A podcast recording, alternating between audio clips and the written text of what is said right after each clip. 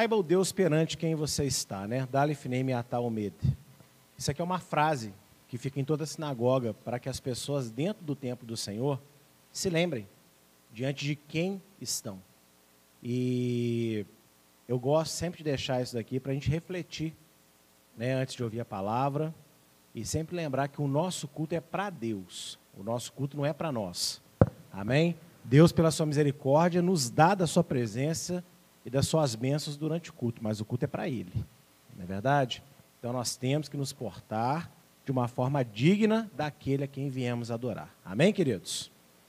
Bem, shalom mais uma vez então, você que está aqui comigo, você que nos assiste aí ao vivo, né, da sua casa, através do nosso canal no YouTube.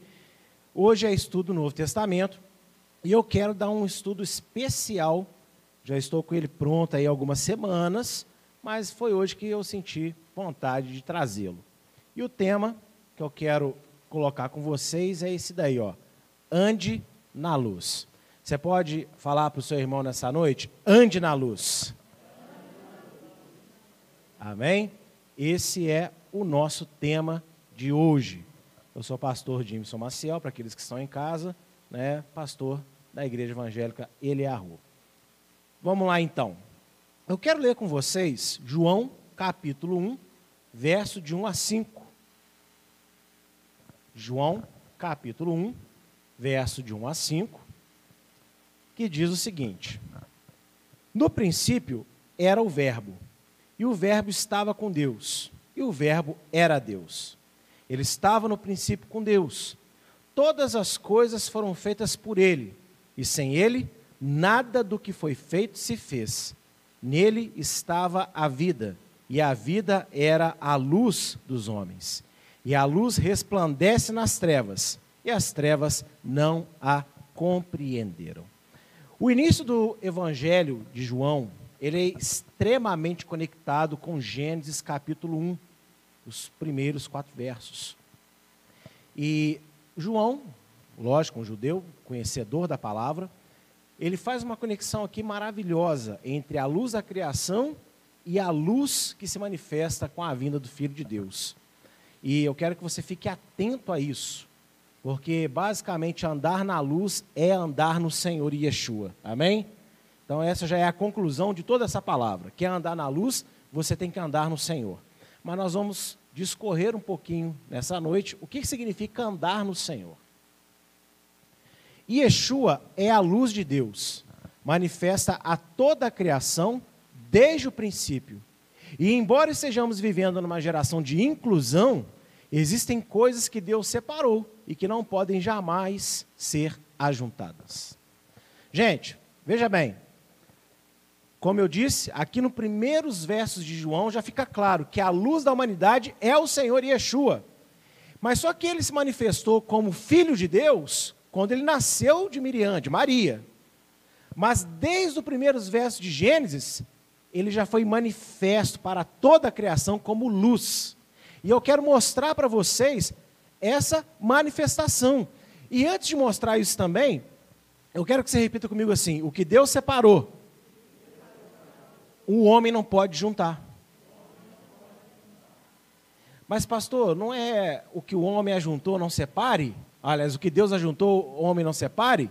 Sim. E quando Deus ajunta né, um casal, o ideal é que os homens não separem esse casal, não é verdade? Mas aquilo que Deus separou também não pode ser ajuntado. E aqui tem a ver com esse estudo, logo nos primeiros versos de Gênesis. Olha o que está aí na tela, Gênesis 1, de 3 a 4. E disse Deus: haja luz, e houve luz. E viu Deus que era boa a luz, e fez Deus separação entre a luz e as trevas. Trevas e luz não podem andar juntos. Não pode, não pode, não pode, não pode, não pode, não pode, não pode, não pode. Porque Deus fez separação. Lembrando que esta luz do versículo 3 e 4 não é a luz do sol e das estrelas. Porque o sol e os astros foram criados só no quarto dia. E este é o primeiro dia. Então, que luz é essa? Agora você entende a conexão que João está fazendo? Do princípio era o Verbo, e o Verbo estava com Deus, o Verbo era o próprio Deus, ele criou e por meio dele se criou todas as coisas, e ele é a luz. João está explicando Gênesis verso 3 e verso 4, que esta luz que manifestou a criação antes da luz do sol e dos demais astros no universo, ele já era o Messias, o Filho de Deus, Yeshua. Ele é a luz, e Yeshua não se mistura com as trevas. Então Deus fez separação na criação: trevas para um lado, luz para o outro. E nós estamos vivendo um período de inclusão. O que significa inclusão? Estão trazendo para dentro da casa do Senhor, para dentro da vida do crente, cada vez mais o mundo. Cada vez mais libertinagens que a palavra de Deus condena, que a palavra de Deus fala que não pode. E tudo aquilo que a palavra fala não é treva. E desde o princípio está separado a luz das trevas. Tem que ficar muito claro isso para todos nós. Quem entendeu, diga aleluia. Agora, vamos lá no capítulo 3, do mesmo Evangelho de João, porque eu já mostrei que Yeshua é a luz, né? E aí vamos agora ver uma explicação que ele mesmo vai dar sobre essa questão de separação, de luz. Vamos, vamos analisar aqui esses escritos.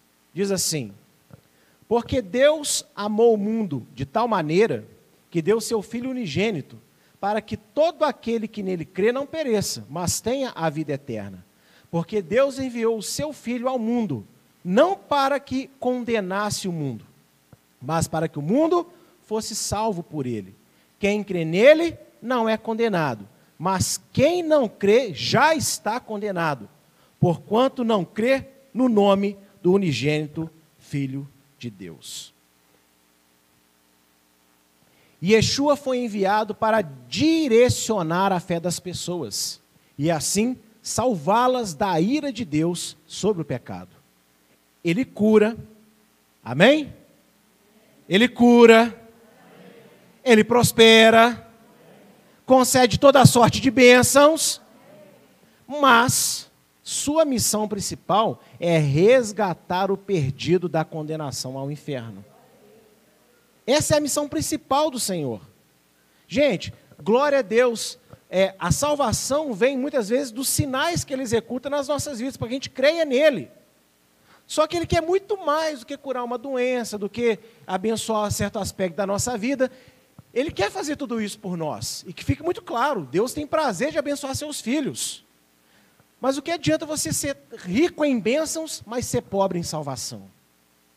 Não adianta nada. Então ele mesmo diz: Eu vim, né? O Pai me enviou para salvar as pessoas. Salvar. E este é um foco que não pode se perder jamais da nossa vida. Porque nós lidamos com situações difíceis ao decorrer da nossa existência. Quando você é criança, tem momentos difíceis. Quando você é adolescente, você começa a ter mais consciência. Tem momentos difíceis. Fica adulto, vai ficando mais difícil, vai ficando velho. Então, nosso Deus, aí vai ficando mais complicado ainda. Então, existem momentos de alegria, mas existem momentos de tristeza. Mas por todas elas, Deus está conosco. E o interesse principal do eterno é de nos salvar, porque tudo isso que nós vemos é passageiro. Ore a Deus, peça a Deus, creia nas promessas de Deus, nas bênçãos de Deus sobre a sua vida, mas não dependa delas para crer. Creia nele. Porque, e se ele voltar amanhã? Quantos sonhos nossos vão ficar para trás, não é verdade? Porém, se ele voltar amanhã e formos salvos, eu te garanto que você não vai querer nem falar assim, oh, deixa para lá aquele sonho meu, porque eu estou agora na glória. Isso vai ser melhor do que tudo. Então, Deus ele enviou Yeshua como luz para salvar as pessoas, em primeiro lugar. Essa é a sua missão mais importante. E esse tem que ser também o nosso foco, sempre. Ok? Nunca perder esse foco. E aí, continuando esse diálogo de Jesus né, com Nicodemos, olha o que ele fala. E a condenação é esta: que a luz veio ao mundo, E os homens amaram mais as trevas do que a luz, porque as suas obras eram más. Porque todo aquele que faz o mal odeia a luz e não vem para a luz, para que as suas obras não sejam reprovadas. Mas quem pratica a verdade vem para a luz, a fim de que as suas obras sejam manifestas, porque são feitas em Deus. O que, que eu falei na primeira tela desse estudo?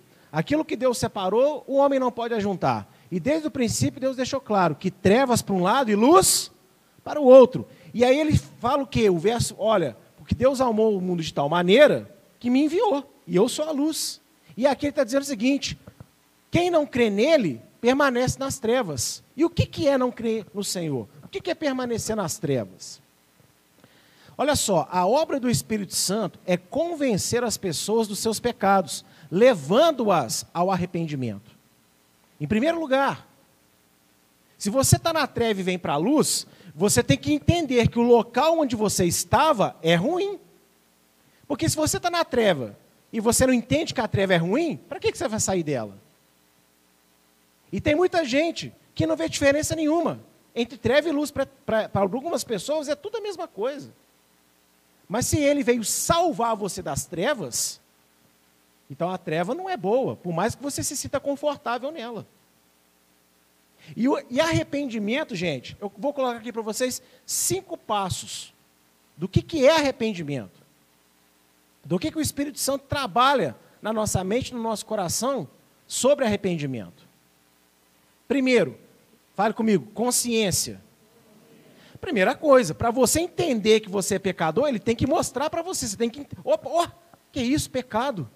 Você vai entender. Consciência. Fale comigo, segundo, tristeza. Você entendendo que você é pecador, você vai ficar triste. Porque às vezes você, ach, você se achava um grande ser humano na sociedade. Mas diante da palavra de Deus, você vai ver o quão miserável você é. Por isso que Isaías ele fala que as nossas melhores obras são como trapo de imundícia. Para outros seres humanos, podemos ser maravilhosos. E na palavra de Deus, será que nós somos tão maravilhosos assim? Então, consciência, e aí a gente vai sentir o quê? Tristeza. E essa tristeza vai gerar, fala comigo, confissão. Você então vai entender que você está na treva e você vai confessar o seu pecado que você entendeu. Confessar. Confessar mesmo, falar, Deus, eis-me aqui.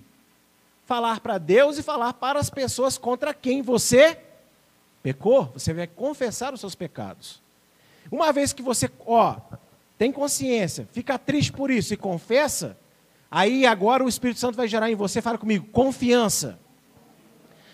Para quem não sabe, a palavra fé do hebraico emuná, a tradução correta da palavra emuná é confiança. Isso é que é fé no, no conceito bíblico hebraico, confiança. Ou seja, você entendeu que você é todo errado, você sentiu tristeza por isso, você pediu a Deus socorro, né? Isso é a confissão. E aí agora Deus vai te encher de fé, por quê? De que você, ao pedir a Ele para ser perdoado, Ele está te perdoando. E aí fale comigo, né? O último passo, fale comigo, mudança de vida. Ou seja, depois que ele te deu fé, confiança, para que, que ele te deu confiança? Você sair todo serelepe, fazer as mesmas coisas de novo? Não. Ele te encheu de, né, de confiança para que você tenha força para mudar de vida. E a nossa mudança é esforço nosso, mas a gente só consegue se esforçar porque o Senhor Yeshua colocou em nós o Espírito de Deus. A nossa força vem do Senhor, o Senhor é a nossa força. Olha que coisa maravilhosa. Isso, isso, isso é andar na luz, ok? Olha o que diz em 2 Coríntios 7, verso 10 texto maravilhoso. Quando eu estava fazendo esse estudo hoje, né, eu olhei assim, nossa, Deus, eu vou ter que falar com a igreja o quanto que eu sou apaixonado por esse texto. Mas eu conversando com o pastor Diogo domingo, ele falou que eu não posso falar essas coisas, porque todo texto que eu uso eu falo que é o texto mais maravilhoso da Bíblia. Então eu só vou falar que é maravilhoso, sem falar que é o que eu gosto mais. Eu cheguei à conclusão que cada texto que eu uso sempre é o, mais, é o que eu gosto mais daquele dia. Então, olha só esse texto, como é que ele se encaixa perfeitamente nesse conceito de arrependimento. Ó, Porque a tristeza, segundo Deus, opera o arrependimento para a salvação, da qual ninguém se arrepende, mas a tristeza do mundo opera a morte. Você entendeu esse texto? Ou seja, Deus entristece você, te dando consciência do pecado, fazendo você confessar. Só que essa tristeza te salva. E você, depois que você é transformado, você não se arrepende do que ele fez na sua vida. Você não vai se arrepender. Ai, mas Deus me entristeceu, Deus me envergonhou, Deus me deixou cabisbaixo. Não, você fica assim, nossa, foi duro passar por aquilo. Mas hoje que eu estou sem acusação, hoje que eu estou sem nenhum pecado, hoje que eu estou aqui liberto, aleluia, valeu a pena. Não é o que o texto está dizendo? É maravilhoso isso. Agora, a tristeza do mundo é o quê? É só acusação. Deus não acusa, Deus liberta. Amém? Pessoas genuinamente convertidas passam a seguir os passos de Yeshua, aprendendo a viver como ele ensinou e exemplificou em si mesmo. E isto é andar na luz, mudar conceitos, cultura, sentimentos, atitudes, mudar tudo. Você quer andar na luz? Ou seja, o que é andar na luz? Você vai seguir os passos do Senhor. Tanto o que ele ensinou, como aquilo que ele deixou relatado nos evangelhos do seu próprio procedimento. Ele não apenas ensinou, ele deu para nós exemplo perfeito com a sua própria vida. Olha que coisa maravilhosa. E aí, falamos que isso vai trazer transformação. Transformação no quê? Fale comigo assim, bate na sua testa aí, conceitos. Gente, eu e você fomos formados nesse mundo pelas nossas famílias, pelas nossas amizades, pelas nossas experiências. Então nós temos vários conceitos próprios do que é certo e errado. Mas quando o Senhor entra na nossa vida, Ele quer mudar tudo em nós, começando pelos nossos conceitos. Segundo, Ele vai mudar a nossa cultura. Ah, eu sou brasileiro, eu sou mineiro, gosto de um bom queijo e com café, gosto mesmo. E graças a Deus isso não é pecado, vou continuar comendo queijo com café. Mas existem outras culturas em Minas que vão contra a palavra de Deus. Então, eu tenho que abrir mão do meu orgulho mineiro, porque agora eu sou cidadão dos céus. Então Deus vem mudar cultura. Deus coloca a mão no seu coração e fala: sentimento. Gente, nós somos uma maquininha de emoções num mesmo dia, talvez numa mesma situação, né? Sei lá quantos sentimentos a gente sente ao mesmo tempo. Mas Deus também vem mudar os nossos sentimentos. Colocar em nós os mesmos sentimentos que havia no nosso Senhor e Salvador Yeshua. Ele vem mudar, lógico, as nossas atitudes. Nós não vamos agir mais como agíamos antes. E por fim, né? E vai mudar é tudo. Eu até falei que outro dia, se eu não me engano, foi na ministração de sábado pela manhã, o quanto que Deus quer você. O Espírito Santo falou comigo no meio da ministração, batismo. Falei, opa, é. O batismo ideal é o quê? Imersão. Quando você imerge na água, fica alguma parte do seu corpo para fora? Então, eu quero que você me responda em voz alta. O que, que Deus quer de você? Tudo. Existiu um, uma música que eu ouvi uns anos atrás, eu achei muito interessante, é, que era assim, 99 e meio não é o suficiente. O pessoal falava né, que ser 99,5 para Deus ainda não é o bastante. Deus quer tudo. Tudo. Amém? Então, andar na luz é você deixar o Espírito Santo te mudar em tudo. Por que, que eu coloquei ele citar a cabana? Porque existe um livro aí bem famoso, muito famoso mesmo, chamado A Cabana, até tem um filme, né? O filme, ele é menos, é, ele é menos polêmico do que o livro. Né? Porque na, geralmente quando se faz adaptação não dá para colocar tudo, né? Num espaço de duas horas, um livro de quase 500 páginas. Mas eu já li duas vezes essa cabana na época. E, gente, a, a prova que esse livro não é bom, que essa literatura não é saudável para aquele que crê no Senhor, é porque no diálogo de Jesus, né, lá com o homem que precisava ser curado no livro, existe um momento que Jesus fala com ele o seguinte: a coisa pior que alguém pode fazer é se perguntar: no seu lugar, o que faria Jesus? Eu nunca quis que ninguém me imitasse. Pronto, acabou. O livro perdeu toda a santidade, todo o interesse, todo, tudo que era bom, acabou aí. Porque a Bíblia é muito clara que nós temos que imitar o nosso Salvador. Amém? Olha só em Efésios 5, verso 1, que diz, instrução de Paulo para as nossas vidas. Sede, pois, lê comigo, imitadores de Deus, como filhos amados. Mas como é que você vai imitar Deus? Aí Yeshua falou lá em João: Ninguém vai ao Pai a não ser por mim. Então, o próprio Senhor, Ele é aquele a quem devemos imitar. Se imitamos Yeshua, imitamos o próprio Deus. Aleluia. Por conseguinte, andar nas trevas é rejeitar as mudanças que o Evangelho exige.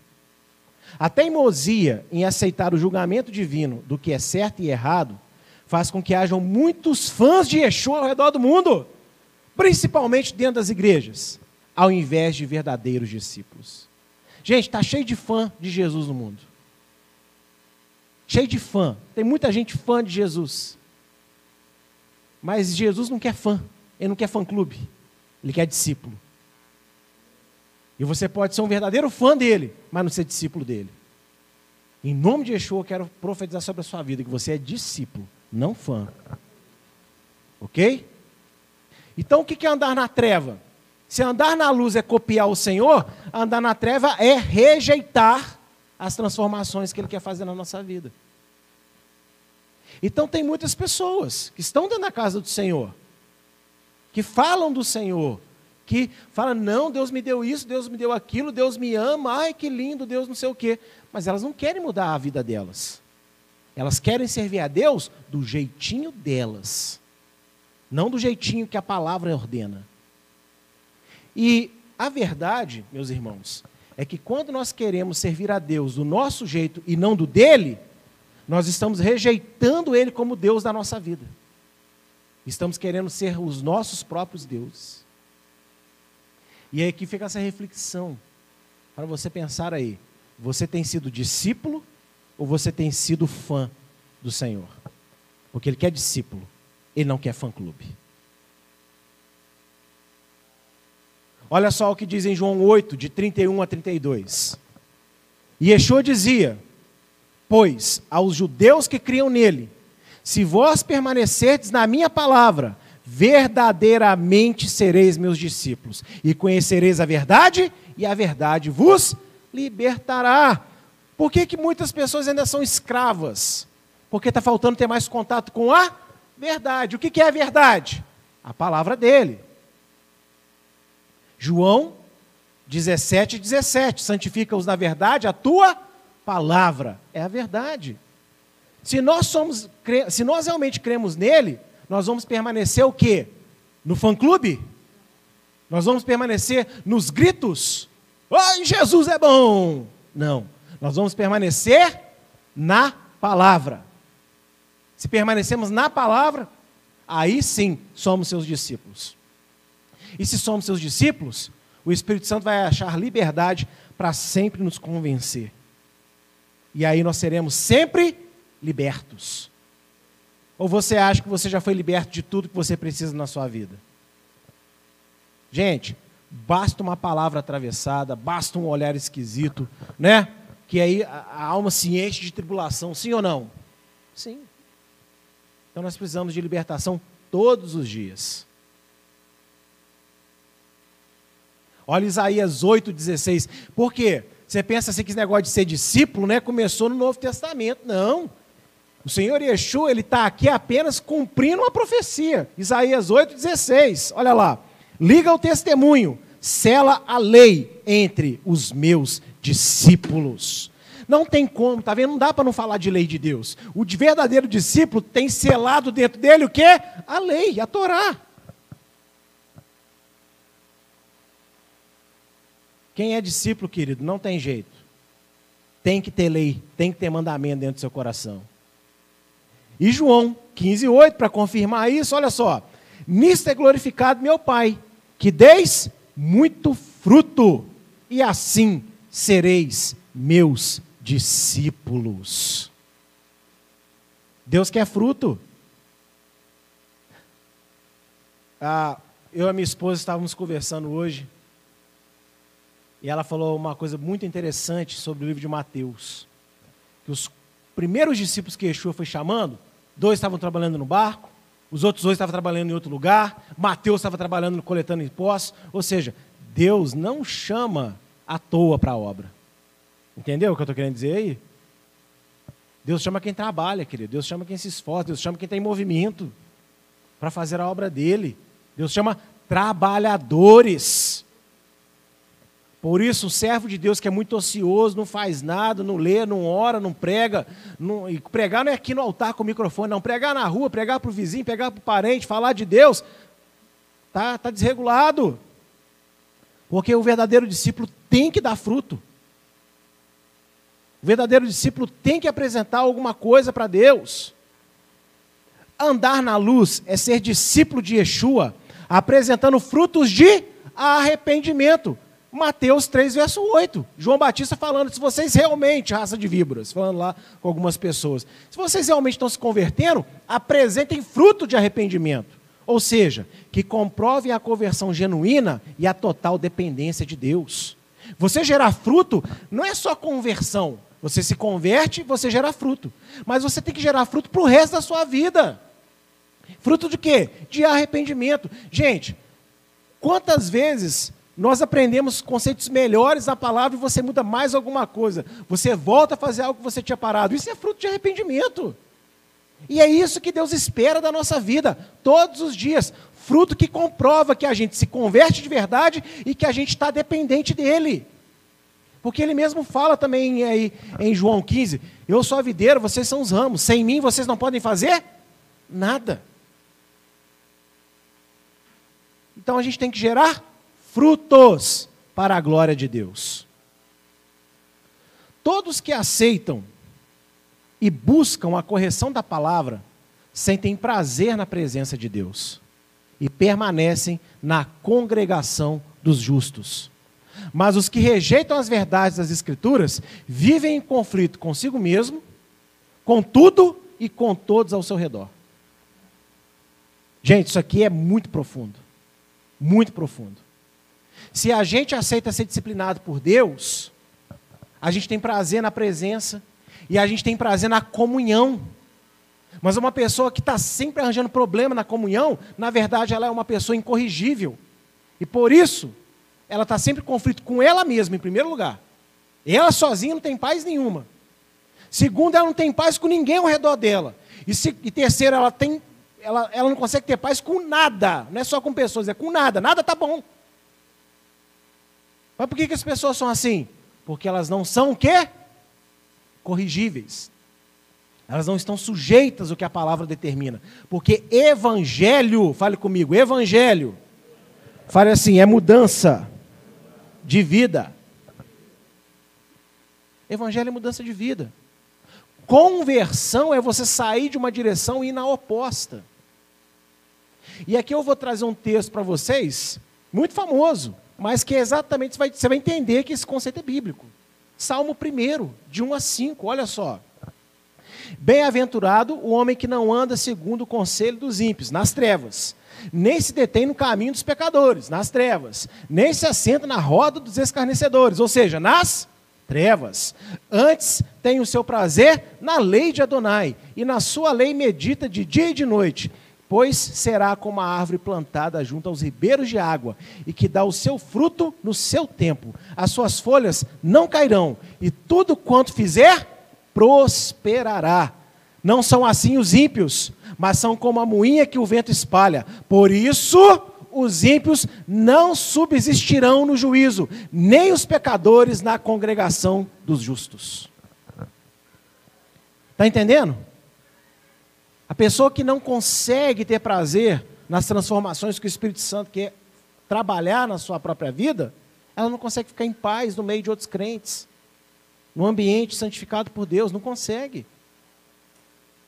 Por quê? Porque ela quer ficar nas trevas. O que que Yeshua falou para nós aqui em João 3,19?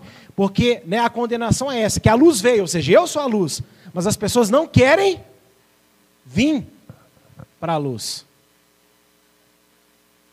As pessoas não querem vir para a luz. Por quê?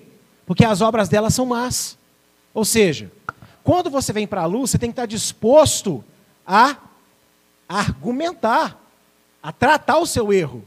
Então é mais fácil fugir. É mais fácil se isolar. É mais fácil ficar no seu cantinho com a sua razão.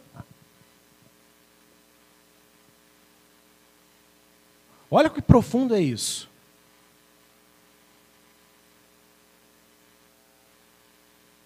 Yeshua é a luz. Diga amém. Devemos andar e permanecer nele se quisermos ser salvos e receber shalom plena nos nossos corações. Ele é a nossa luz. E se a gente quer ter paz, a gente tem que andar nele, permanecer nele, para a gente ser salvo e também para a gente ter tranquilidade no nosso coração. Olha o que diz aí, ó, o Salmo 36, verso 9. Porque em ti está o manancial da vida, na tua luz veremos a luz. Olha que interessante, na tua luz veremos a luz. Quem é a luz? O Senhor Yeshua. Se nós estivermos na luz, veremos luz. Agora, você não vai ver luz nas trevas. Porque, como eu disse aqui no início, luz e trevas não se misturam. Então você tem que permanecer nele. Olha o que diz também o Salmo 43, verso 3. Envia a tua luz e a tua verdade, para que me guiem e me levem ao teu santo monte e aos teus tabernáculos. Você quer habitar na presença de Deus? Você quer estar na presença de Deus? Deus tem então que enviar a luz e a verdade. Quem é a luz? Yeshua. O que, que é a verdade? A palavra. Então, o que significa? Você vai guardar a palavra segundo os ensinamentos de Yeshua. E aí você vai estar sempre na presença de Deus, na casa de Deus, na alma, no espírito e também para a eternidade. Olha só Isaías 2, verso 5. Vinde, ó casa de Jacó, e andemos na luz do Senhor. Se você abre o capítulo 2, vai dizer, porque de Sião sairá a lei para todos os povos, e de Jerusalém, né, a palavra do Senhor. E todas as nações subirão a Jerusalém para aprender os seus caminhos, e Deus vai repreender todos os povos. Aí vem essa frase: Vinde, ó casa de Israel, casa de Jacó, e andemos à luz do Senhor. Ou seja, é um convite para toda a terra, andemos na palavra. Andar na palavra é andar na luz. Vai pensando as áreas da sua vida que podem ser melhoradas, aperfeiçoadas. E olha, gente, sucesso no mundo não significa que você está agradando a Deus. Deus não é agra... Deus... o sucesso no mundo não significa que Deus está se agradando da gente. Deus ele se agrada de obediência pela fé independente de como esteja a sua vida.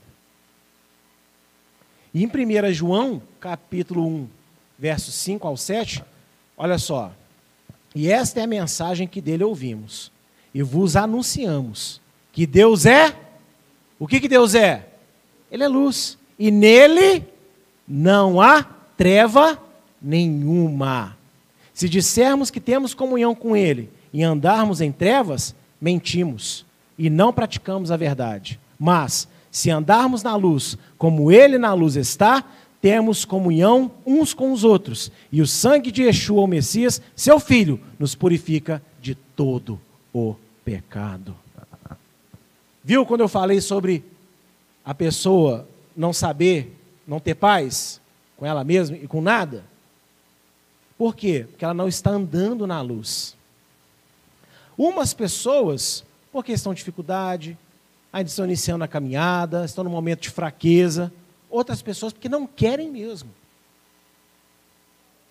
Mas nós temos que andar na luz. E se nós não andarmos na luz, a gente pode falar que a gente gosta, ama, serve a Deus, é escolhido, queridinho de Deus, quando a gente quiser. Está aí escrito, não sou eu que estou falando, não, o apóstolo João está dizendo. Se nós falamos que estamos em Deus, mas o nosso caminho é de trevas, é de, de desobediência à palavra, nós não estamos em Deus. Gente, quem que fala que está em Deus? Quem está lá fora? Quem é que fala que está em Deus? Quem está dentro das igrejas. E aí, longe de mim acusar A ou B, eu estou é me avaliando como é a minha vida. O que eu faço?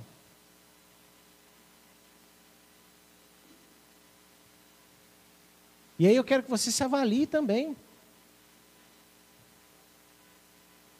Porque se eu disser que estou nele, mas andar um caminho de desobediência, se eu andar num caminho contrário ao que o Espírito Santo já colocou no meu coração, então eu não estou em Deus coisa nenhuma. Isso, e isto é algo que precisa de melhorar.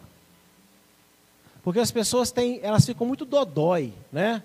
Quando você fala, ah, porque olha, olha o que a palavra diz. Se você anda nas trevas, você não está em Deus coisa nenhuma. Aí a pessoa ficou ofendida. Não sei o quê. Não. Se Deus está mostrando para nós uma realidade e a gente foi confrontado e impactado com isso, opção A, Deus quer que você se porte como uma criança mimada. Então, já que é assim, não vou fazer nada também. Ou opção B, Deus quer que você seja humilde, se arrependa e peça perdão a Ele, e aí você passe a melhorar, a andar no caminho dele. A ou B, o que vocês acham? B. Porque o Espírito Santo é consolador, é o convencedor da nossa alma. Amém, meus queridos? Então, que nós possamos perseverar em andar na luz ande na luz, porque o teu Deus é luz. E Yeshua, o teu Salvador, ele é a luz de Deus. Glória a Deus.